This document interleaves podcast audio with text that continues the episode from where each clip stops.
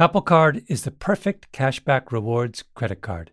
You earn up to 3% daily cash on every purchase every day. That's 3% on your favorite products at Apple, 2% on all other Apple Card with Apple Pay purchases, and 1% on anything you buy with your titanium Apple Card or virtual card number. Visit apple.co slash card calculator to see how much you can earn. Apple Card issued by Goldman Sachs Bank USA Salt Lake City branch, subject to credit approval. Terms apply. The most innovative companies are going further with T-Mobile for Business.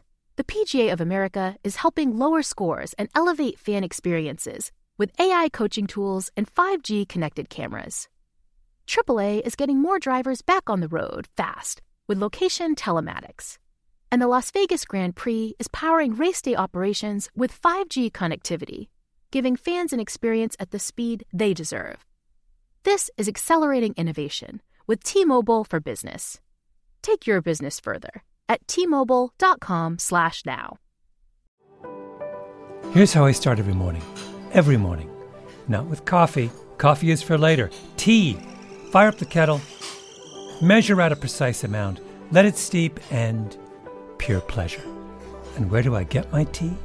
Harney and Sons.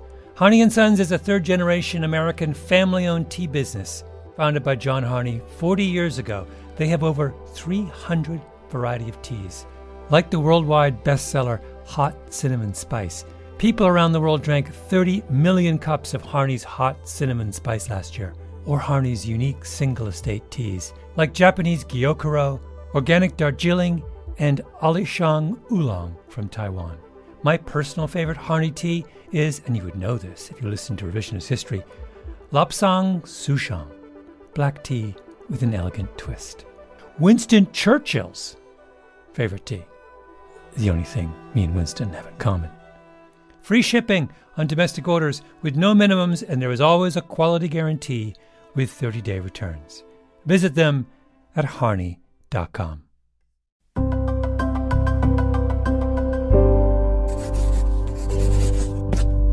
Pushkin.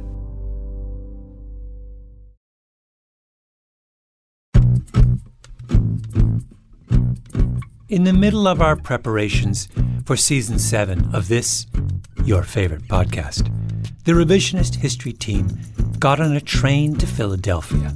Four of us, carrying props, recording equipment, and extra microphones. Our destination, the Gothic ivy covered Cathedral of Higher Learning that is the University of Pennsylvania. And why did we go? Because we had cooked up a little experiment and we were curious to see how it would fly.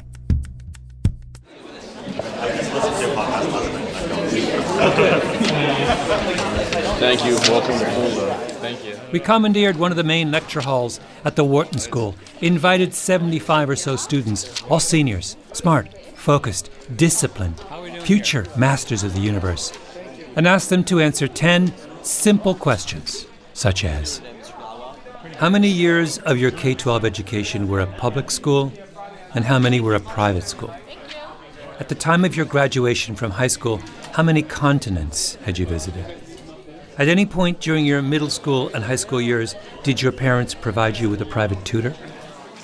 How you doing today, Mr. Gladwell? Pretty good. Enjoying myself. I looked out at rows and rows of eager students hunched over their desks in anticipation, took a deep breath, and began. So, my name is Malcolm Gladwell. I am uh, the host of the podcast Revisionist History. The theme of this season of Revisionist History is experiments. And one of the experiments of this season uh, involves all of you. So, you guys are guinea pigs. Yes, guinea pigs. Because, in the manner of all guinea pigs, they were entirely in the dark about what we had in store for them.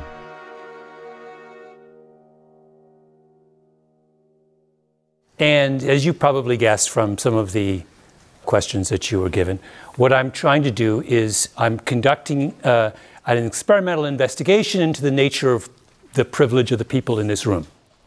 The students quickly finish the questionnaires and put their names and birth dates at the top. My producers, Eloise and Harrison, are sitting at a big table at the front of the room in full view of all the guinea pigs. They go through the completed questionnaires, one by one, and use the answers to generate a number, a score, which they write on a giant white sticker with a big fat sharpie. And now the real experiment begins. I'm going to assign every one of you a number.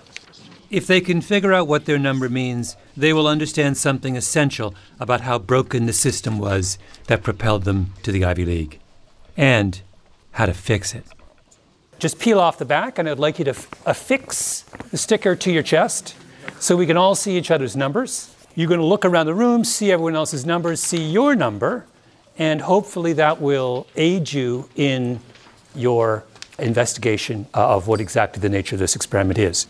I'll just read. Um, the students sat there with their numbers stuck to their chests, looking around in befuddlement, trying to make sense of everyone's score. I tried to help them figure it out, gave them hints, nudges. Think about this.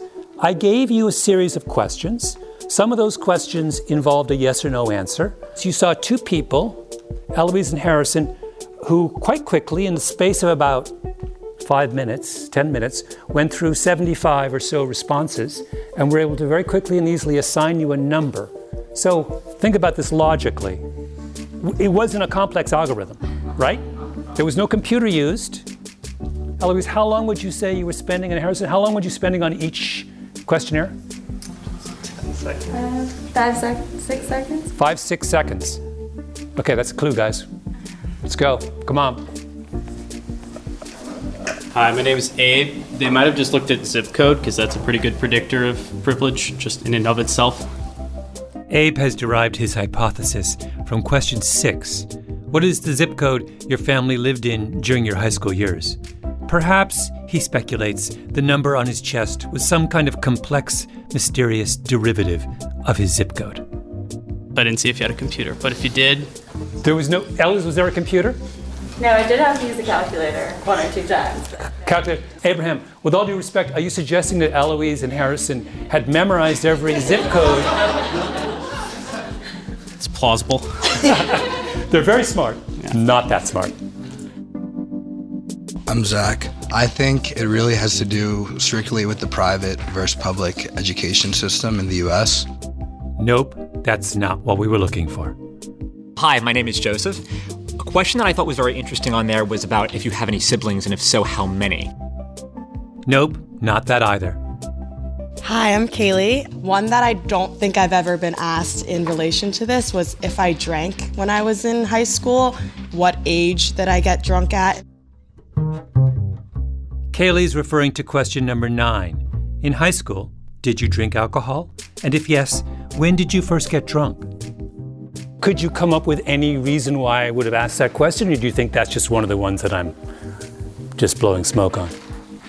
I have my own hypothesis, but I can't. Oh, come on. What if I'm wrong? That's this is all about being wrong. Oh, this is all about being wrong.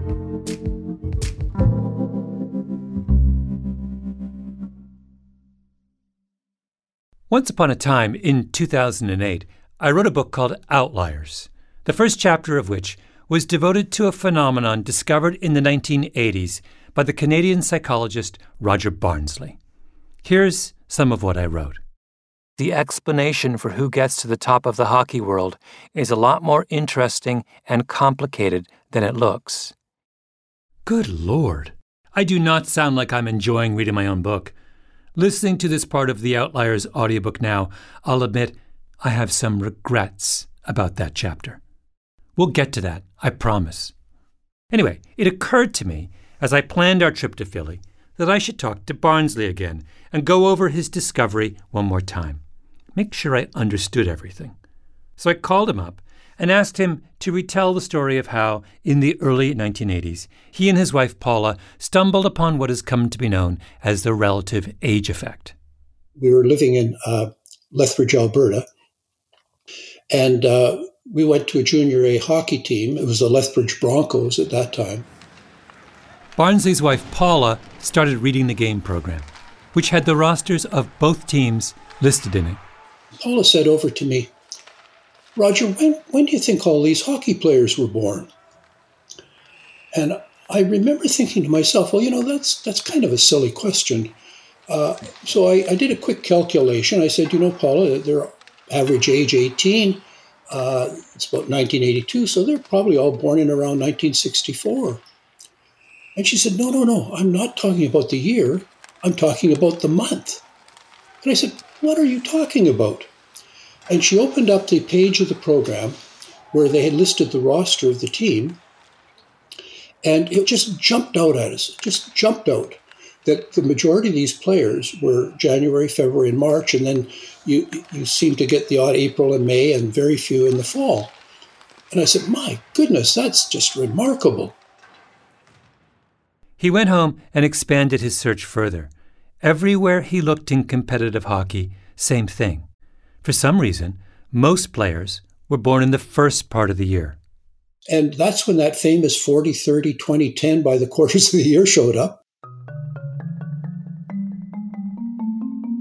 The famous 40 30 2010 phenomenon that he's talking about is what, in Outliers, I referred to as the iron law of Canadian hockey. Quote In any elite group of hockey players, the very best of the best, 40% of the players will have been born between January and March, 30% between April and June, 20% between July and September, and 10% between October and December. End quote.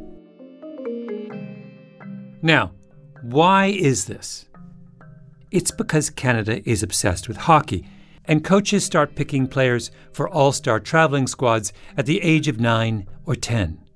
Since the eligibility cutoff for Canadian hockey is January 1st, that means the coaches are choosing among nine year olds who are as much as 12 months apart. And 12 months age difference at the age of nine is a lot.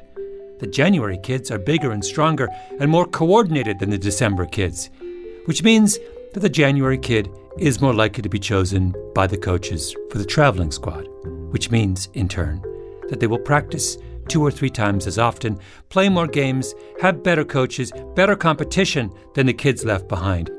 And what began as a completely arbitrary advantage based on a quirk of birthdays turns over time into a real advantage. The same phenomenon holds true in other sports soccer, swimming, you name it. You can find the relative age effect everywhere. And of course, it also applies to the classroom. Teachers aren't any better than coaches at disentangling ability from maturity. So, relatively older kids in elementary and middle school end up getting more encouragement. They tend to get better grades, and they're more likely to be chosen for things like gifted and talented programs. Meanwhile, relatively younger kids are more likely to be diagnosed with learning disorders or flagged for problem behavior. I cannot tell you how many parents have come up to me over the years and said, because I read your book Outliers, I held my kid back from starting school, and it was the best decision I ever made. Of course it was. But parents holding their kids back doesn't solve the problem. It just creates a relative age effect arms race. There's a fancy private school near me where so many parents of younger children have held their kids back that now the parents of the formerly eldest children have responded by holding their kids back. Whereupon, the first set of parents are increasingly holding their kids back a second time, meaning that there is at least a theoretical possibility that in the most competitive corners of American private education, some kids may never graduate from high school. Maybe I should have seen all that coming when I wrote Outliers. I should have made it clear that I was not trying to teach neurotic upper middle class helicopter parents how to game the system. I just wanted schools and sports leagues to stop behaving like idiots. So, Barnsley's paper on relative age effect came out in 1985. Outliers, which was, I think, the first time Barnsley's work got wide publicity, was published in 2008. The world has been alerted for decades to the fact that all kinds of supposedly meritocratic systems have been hijacked. Has anything changed? You're in front of your computer. I am. Are you? I put the question to Roger Barnsley.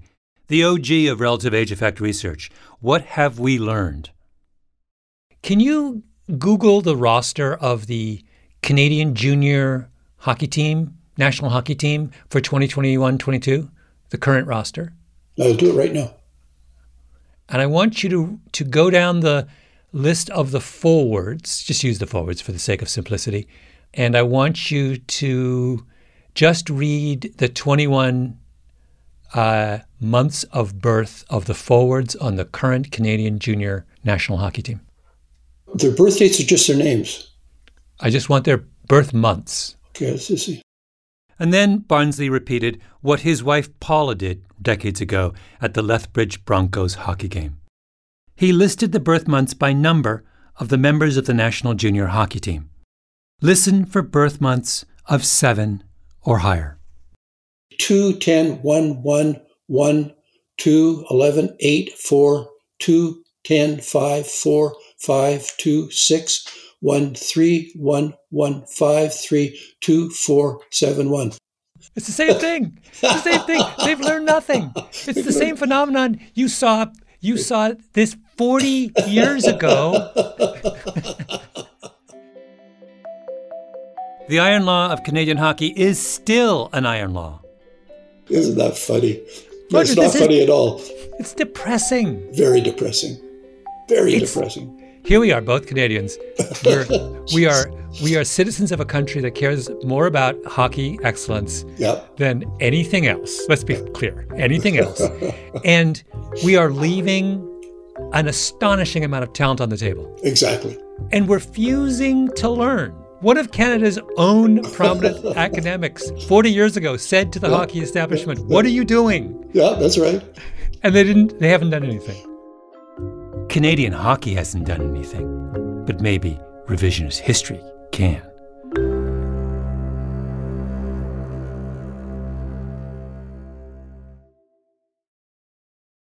Apple Card is the perfect cashback rewards credit card. You earn up to 3% daily cash on every purchase every day. That's 3% on your favorite products at Apple, 2% on all other Apple Card with Apple Pay purchases, and 1% on anything you buy with your titanium Apple Card or virtual card number. Visit apple.co slash card calculator to see how much you can earn. Apple Card issued by Goldman Sachs Bank USA Salt Lake City branch, subject to credit approval, terms apply. Imagine you're part of a typical American family in the 17 or 1800s. After a long winter, you'd find the inside of your home covered in a thick layer of soot. Your kerosene lamps and your coal or wood heating system would have rendered your home in desperate need of a vigorous cleaning. And thus began the annual ritual of spring cleaning, which also included the very important job of changing out your smelly straw mattress. And while your current mattress most likely isn't made of straw, there's still a good chance it needs replacing. You deserve a Saatva luxury mattress. Saatvas are meticulously handcrafted and include all the luxury features you'd expect from a high end mattress. But because they're sold online, they cost a fraction of the price of retail. What's more, Saatva will set up your mattress in the room of your choice and take your old one at no extra charge. After all, you've got enough work ahead of you with all that spring cleaning to do. And now, save $200 on $1,000 or more at saatva.com slash Gladwell. That's S-A-A-T-V-A dot com slash Gladwell. This show is sponsored by BetterHelp. I was raised not to complain. I had one of those English, stiff upper lip fathers. He carried his wounds and grievances on the inside, and I'm the same way. It's very hard to tell the difference between when I'm calm and happy and when I'm teetering on the edge. Is that good? Sometimes. Keeps things calm for my kids. But there are times when we have to share our burdens and enlist the help of others in making sense of our lives. That's where therapy comes in. A good therapist is someone who can walk with you and make that load on your shoulders a little lighter. If you're thinking of starting therapy, give BetterHelp a try. It's entirely online, designed to be convenient, flexible, and suited to your schedule. Just fill out a brief questionnaire to get matched with a licensed therapist and switch therapists anytime for no additional charge. Get it off your chest with BetterHelp. Visit betterhelp.com slash gladwell today to get 10% off your first month. That's betterhelp, H-E-L-P dot com slash gladwell.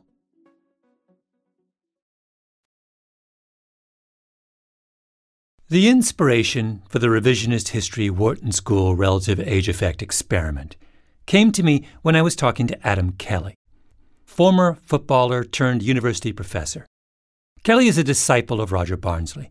He works with sports leagues to help them solve their age related problems. Like England's Basketball Federation, which spent a small fortune setting up regional centres to identify promising players. We looked at the proportion of players who were selected into those talent centres across the the nation, uh, and that was at age groups selected from 13 to 15, both at male and female. And those who were born in birth quarter one were, were 10 times more likely to be selected. 10 times? Birth quarter one is the three months closest to the English basketball eligibility cutoff date. Yeah, which is absolutely crazy, isn't it? Same old story. The talent spotters thought they were picking the most promising players, but in fact, they were just picking the oldest kids because the oldest kids were, of course, the tallest and most coordinated. Anyway, Kelly's also thought a lot about education. Why is everyone taking their exam at exactly the same time? Like, surely we should all be taking it, you know, at that same time within our lifespan. So if you're born in August, you're taking your exam almost 12 months earlier than someone who's born in September. So that person's had 12 months more learning than you which is super obvious when you think about it. In New York State, all the big elementary school math and English standardized tests are in late March, early April. We're talking third graders, eight and nine year olds. At that age, kids get smarter every week. Yet we're trying to assess kids by their test scores, and some of the kids we're judging have been around as much as a year longer than other kids. Why don't we have the January kids all take the test in January and the February kids in February, and on and on down the line? I have no idea. Honestly, no idea. So I gathered the research arm of revisionist history with our props, recording equipment, and extra microphones, and headed for the Gothic, ivy covered cathedral of higher learning that is the University of Pennsylvania. To see if a group of really, really smart young people can figure out the importance of the month when they happen to be born. Turn over your pieces of paper. Just put your name at the top. And once we're, you're finished, uh, we will collect them. And then uh, we will commence the exercise. So, we give out our elaborate questionnaire, but secretly, all we're interested in is people's birthdays. And then Eloise and Harrison go through each questionnaire and use the birth dates to do a simple calculation. Technically, the youngest you could be as a college senior at the time of our experiment was to be born in September 2001. So if you were born then, you got a zero. Zero birth privilege. If you were one month older, born in August 2001, you got a one. July 2001, you got a two, and so on. The higher the number on the sticker, the older the student wearing it. We even had a contingency for students who might have skipped a grade somewhere along the way. You'd get a negative number if you were younger than the expected age of a college senior. First thing we found out there were no negative numbers in the room. Back when I was in college, I knew dozens of people who had skipped grades. Apparently, that doesn't happen much anymore. But it was worse than that. There's no zeros. Is anyone a one? Two. Any twos? Threes, fours, fives. Anyone less than 10, stand up. One student finally stood up in the back row, a college senior who was a few months shy of her 22nd birthday. Oh, you're a 10? Oh, a 10 in the back row. Oh, another 10 emerges. We've got the 12, we've got these 12s, and we've got some 10s. Take a look. This is bananas. This is as bad as the Canadian national junior hockey team. In our sample of students from one of the world's most selective universities, There were no young seniors. None. Not even close. There was no one at all who had been born in 2001, which is the year you would expect most seniors to be born in. At one point, a student started talking about her experience in a gifted and talented program. So I asked for a show of hands. Do you mind me asking, how many of you guys were, were in gifted and talented programs? Wow, basically all of you. Which makes sense, right? These were a group of relatively old students, and being relatively older makes it more likely to get into a gifted and talented program.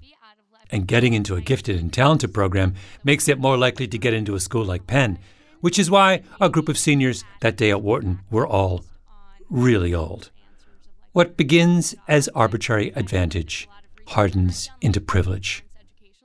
A simple fact about their own success that our students still hadn't figured out.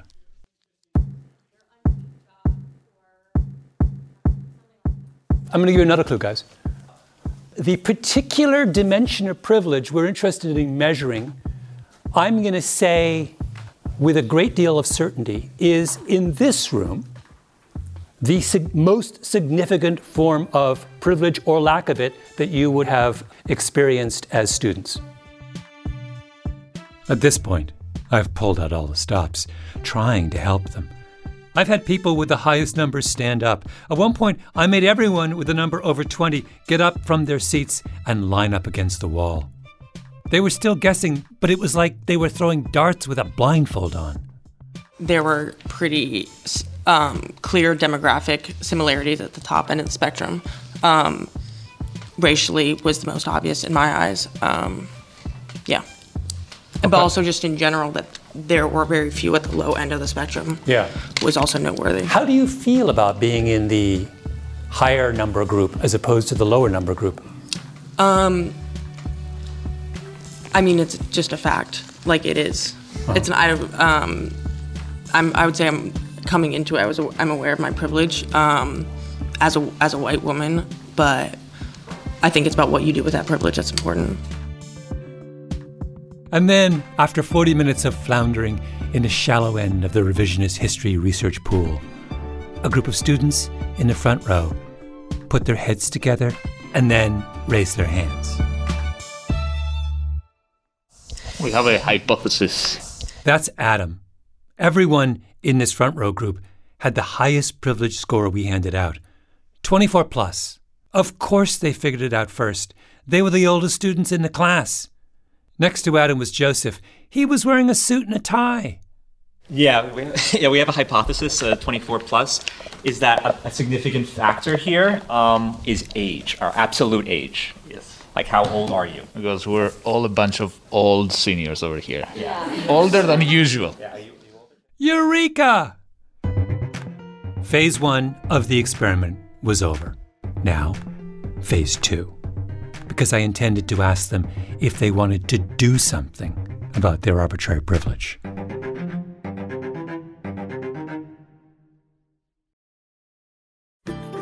As listeners to this show, you probably consider yourself pretty smart. But how smart is your wallet? When you're looking to upgrade your wallet, it's time to turn to NerdWallet. Their expert team of nerds has the financial smarts to help you find the right financial products for you. Before NerdWallet, you might have paid for vacations with whatever was in your wallet, but you could have been missing out on miles you didn't even know you were leaving on the table. Now you can get a new card with more miles and more upgrades. What could future you do with more travel rewards? A hotel upgrade? Lounge access? Wherever you go next, make it happen with a smarter travel card. Don't wait to make smart financial decisions. Compare and find smarter credit cards, savings accounts, and more today at nerdwallet.com. Nerdwallet. Finance smarter. As with all cards, credit is subject to lender approval and terms apply. The most innovative companies are going further with T-Mobile for Business. The PGA of America is helping lower scores and elevate fan experiences with AI coaching tools and 5G connected cameras. AAA is getting more drivers back on the road fast with location telematics. And the Las Vegas Grand Prix is powering race day operations with 5G connectivity, giving fans an experience at the speed they deserve. This is accelerating innovation with T-Mobile for Business. Take your business further at t-mobile.com/now. Enjoy all your favorite sports like never before at BetMGM. Signing up and playing is so easy. Simply sign up using code Buckeye and receive up to $1,500 back in bonus bets if you don't win your first bet. When you register with BetMGM, you can get instant access to a variety of parlay selection features, live betting options, and the best daily promotions in the business. And with BetMGM at your fingertips, every play and every game matter more than ever. Place your moneyline, prop, and parlay bets with the king of sportsbooks today. Sign up using code Buckeye and receive up to $1,500 back in bonus bets if you don't win your first bet. That's right, up to $1,500. Again, sign up using code Buckeye and receive up to $1,500 back in bonus bets if you don't win your first bet. BetMGM and GameSense remind you to play responsibly. 21 plus and present in Ohio, subject to eligibility requirements. Rewards are non-withdrawable bonus bets that expire in seven days. Gambling problem? Call 1-800-GAMBLER in partnership with MGM Northfield Park. That's 1-800-GAMBLER.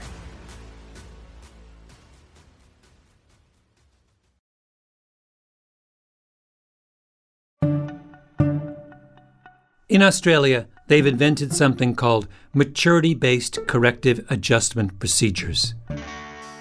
MATCAPS, as it's known, for provisional use in the sport of swimming. I will confess that I am madly in love with this idea. It turns out that if you take a bunch of measurements of kids and plug them into an equation, you can estimate their physical maturity quite accurately. So you don't have to rely on chronological age to assess someone's level of development. You can do one better and measure maturity directly. So, what these equations do is they factor in uh, indices like height, weight, chronological age, and sitting height, and they use those factors to then estimate how far away a particular individual is from that point of peak growth. That's Stephen Cobley, a professor at the University of Sydney who created MATCAPS along with his colleague Michael Romann. Here's how it works. Imagine we have two 14 year old swimmers competing in a 100 meter freestyle, both with the exact same birthday Joey and Tim. So these academics would first calculate the biological maturity status of each swimmer. That is, how far each one is from their estimated point of peak performance. So let's say, for example, Joey is actually 12 months less biologically mature than Tim at this exact moment. Then comes the cool part. Cobley then looks at thousands of data points for 14 year olds swimming in the 100 meter freestyle and calculates what is 12 months of maturity worth on average in terms of swimming time for kids competing in that age group. He enters the data into the maturation based corrective adjustment procedures algorithm, and presto, the procedure adjusts Joey's time to account for the fact that at the moment he raced Tim, he was 12 months behind developmentally. An adolescent swim meet in Cobley's ideal universe has two sets of results the raw results, and then the maturity adjusted results. What you're doing is you're effectively lowering the time of the folks who are slightly behind in terms of their maturity status.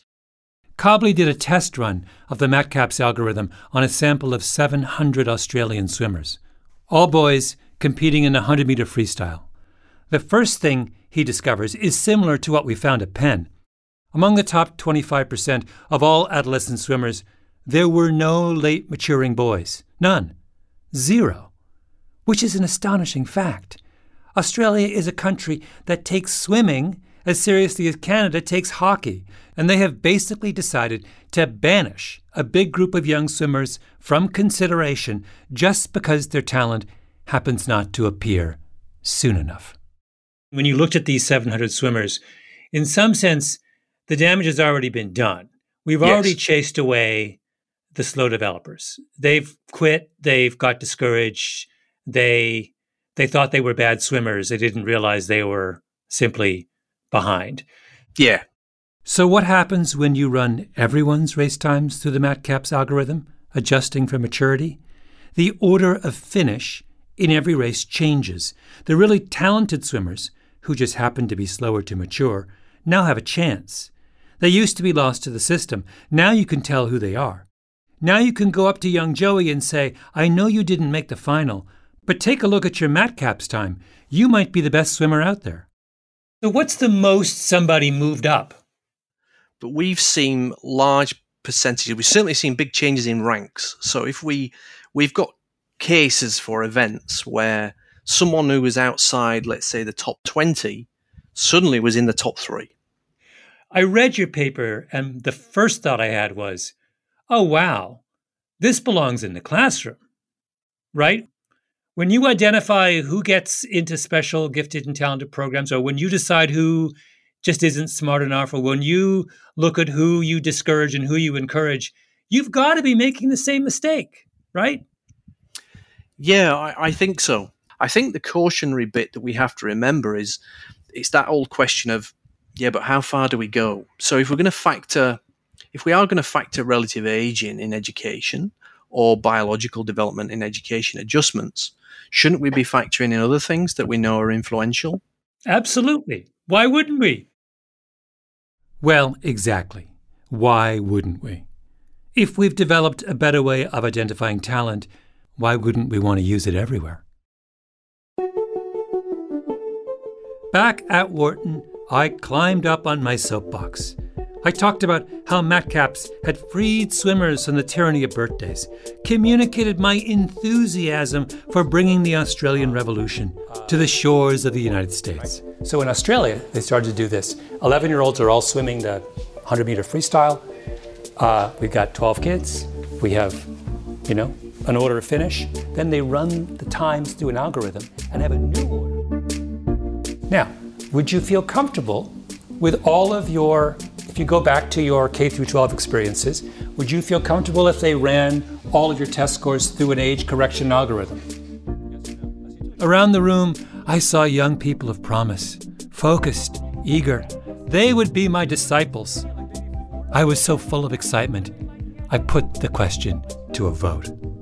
Yes or no? I say, do a show of hands. Who likes the idea? There was a great stirring and rustling. My heart leapt into my throat.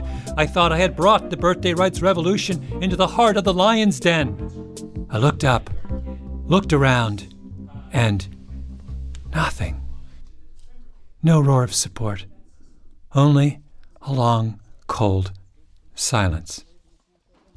I've never seen less enthusiasm for a great idea in my life. Wait, what is the matter with you guys? A young man spoke up first.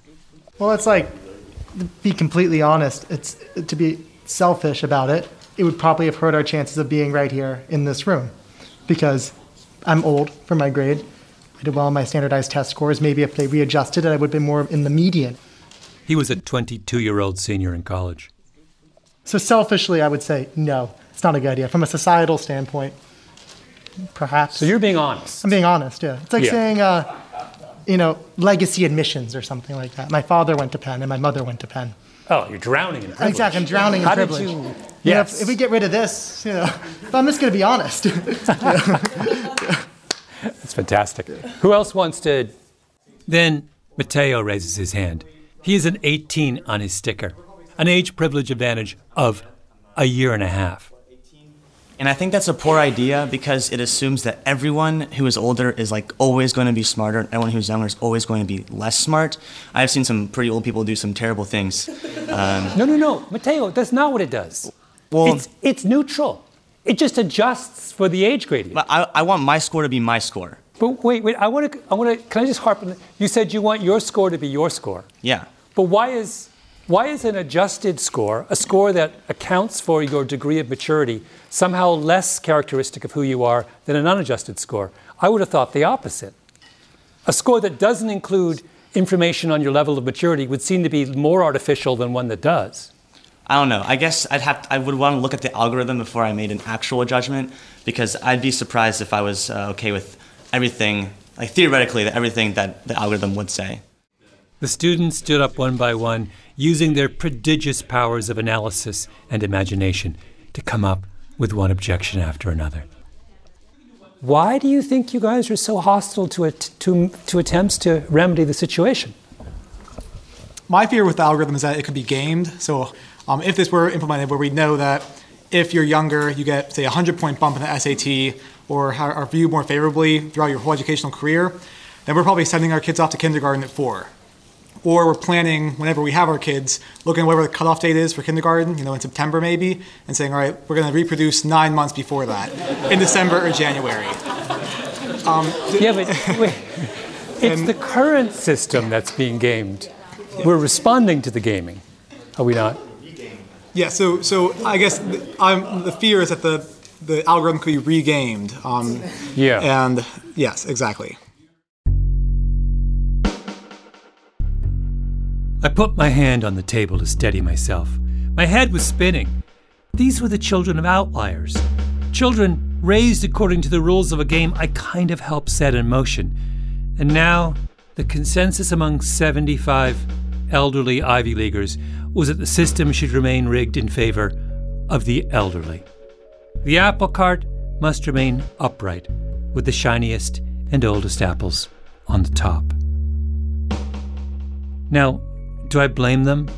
No, I don't. This is what happens when we give up on fairness as an essential principle. All that remains is cynicism. The students of Penn do not see the point of changing the system because their parents did not see the point of changing the system. And their parents didn't see the point because the schools didn't see the point. And the schools, for goodness sake, can't even rise from the slumber of their indifference to see that it makes no sense to give everyone an assessment test on the same day. We game the things that we've given up on. I tried my best in Outliers, but I subtitled the book The Story of Success, and if I learned anything from that afternoon at Penn, it's that we want to think about success as a word to describe ourselves, our own progress. But it's not really people who are successful, it's the systems around us. Great students and great hockey players come from great teams and great classrooms. And if you want to judge the success of those teams and classrooms, start by looking at their composition. Like, when was everyone born? And if we can't get that one right, God help us with everything else. All right. Thank you, guys. Um, I hope this has all been fun. Um, I hope this makes you uh, feel free to wear your numbers for the balance of the school year. Um, Revisionist History is produced by Eloise Linton, Lee Mengistu, and Jacob Smith, with Tali Emlen and Harrison Vijay Choi. Our editor is Julia Barton. Our executive producer is Mia Lobel. Original scoring by Luis Guerra, mastering by Flawn Williams, and engineering by Nina Lawrence. Fact checking by Keisha Williams. Special thanks to Salman Ahad Khan for production help on this episode. I'm Malcolm Gladwell.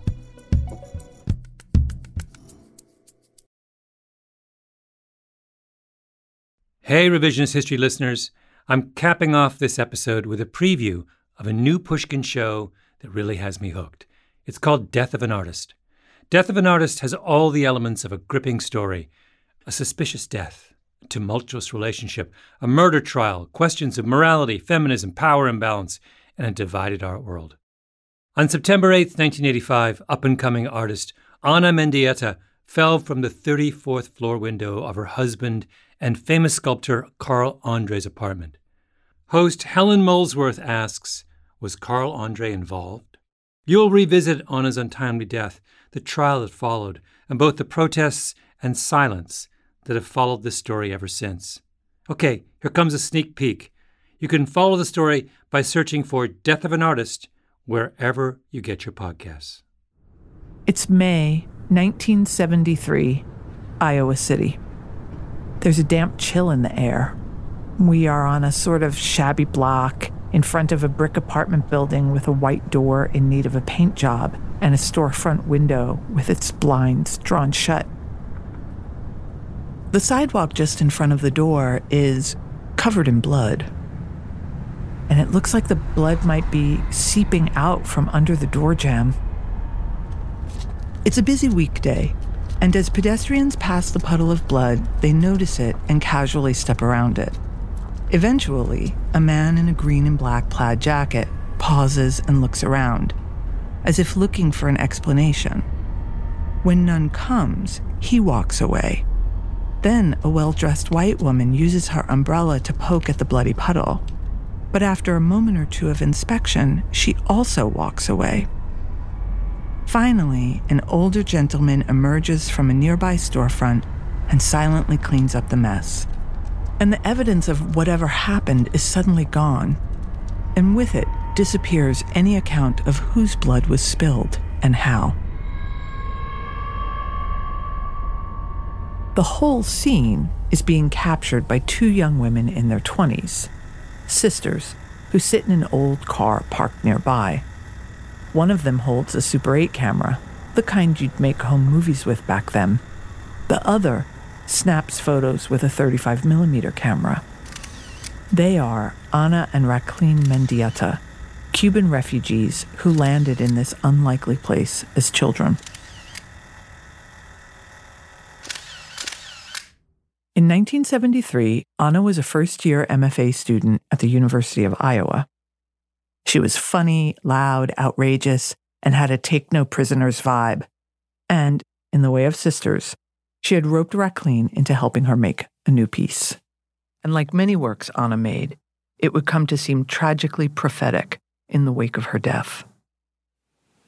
She basically staged what looked like the remnants of you know, physical violence with what looked like blood in the doorway of a building. And I thought it was extremely powerful. For a very young artist to be doing that and to be doing it in this small, largely white town of Iowa City was fascinating to me. That's Connie Butler, one of the many curators who would come to admire and study Ana Mendieta's work in the decades that followed. The photos and film the Mendieta sisters took that day would ultimately become a work of art called Moffitt Building Piece. The fact that it still exists only in these little 35 millimeter slides, which you know you have to get very close to with a loop and it's a very intimate way of viewing these things, you know, that implicates you as a viewer too, almost as if you are yourself looking at a crime scene. anna's interest in blood wasn't only meant to shock, she was keenly aware of violence and injustice. When she made the Moffitt building piece, she was investigating her own community's reaction to a brutal crime, a rape and murder that had happened on campus a few months before. Here's how she explained her inspiration. A young woman was killed, raped and killed at Iowa in one of the dorms, and it just really freaked me out. So I did several rape performances type things at that time using my own body. I did something I believe in, and that I felt I had to do. That's not actually Ana Mendieta's voice you're hearing. That was Tania Bruguera, another artist from Cuba, who you'll hear from more later.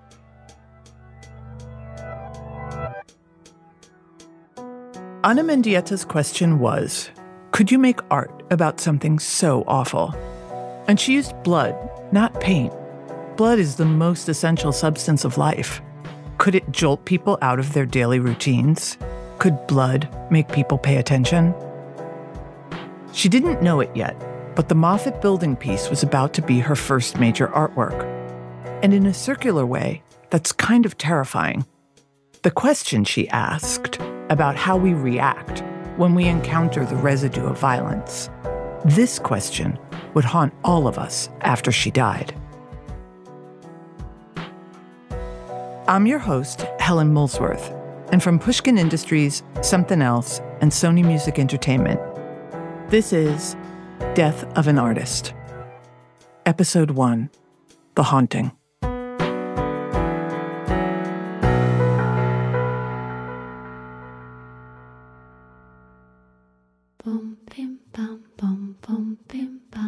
For my entire professional life, I've been a member of something called the art world an exclusive network of artists, gallery dealers, curators, collectors, and philanthropists.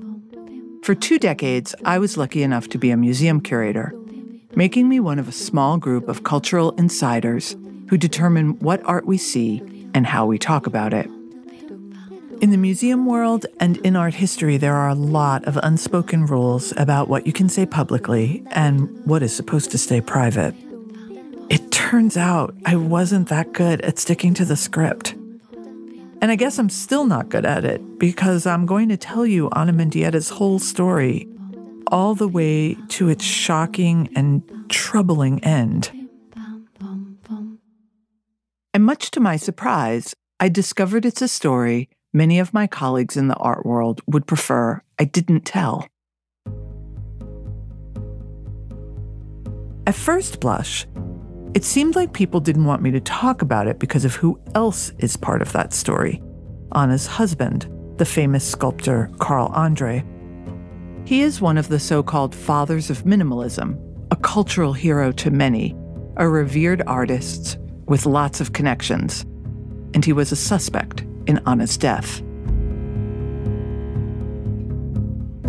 Even though Carl Andre and Ana Mendieta were a highly visible art world couple, even though something terrible happened between them the night she died, you will not read about it on a museum wall label or in most art history textbooks.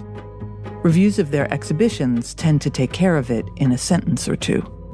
You would not know that Mendieta's death divided the art world in 1985, and in many ways still does.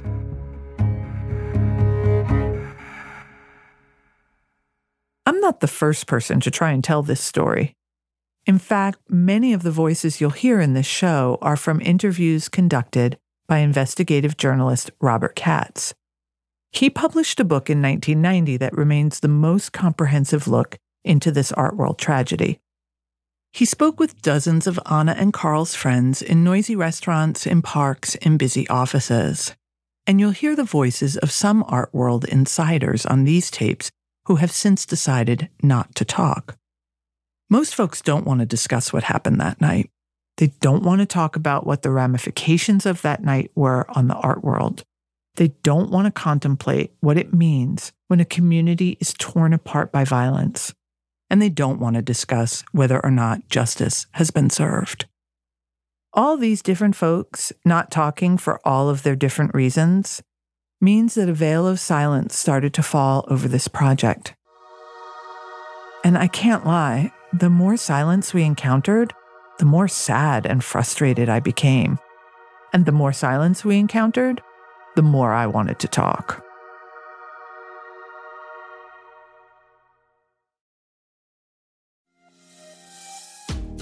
Every week at Revisionist History, we revisit the past in hopes of better understanding the future. That's what Marc Chaikin does, but for the U.S. stock market. Marc is a living archive of financial history. He worked on Wall Street for 50 years. Across those decades, he invented three new indices for the NASDAQ and has predicted some of the biggest market shifts of the past decade, including the recent mania in AI stocks.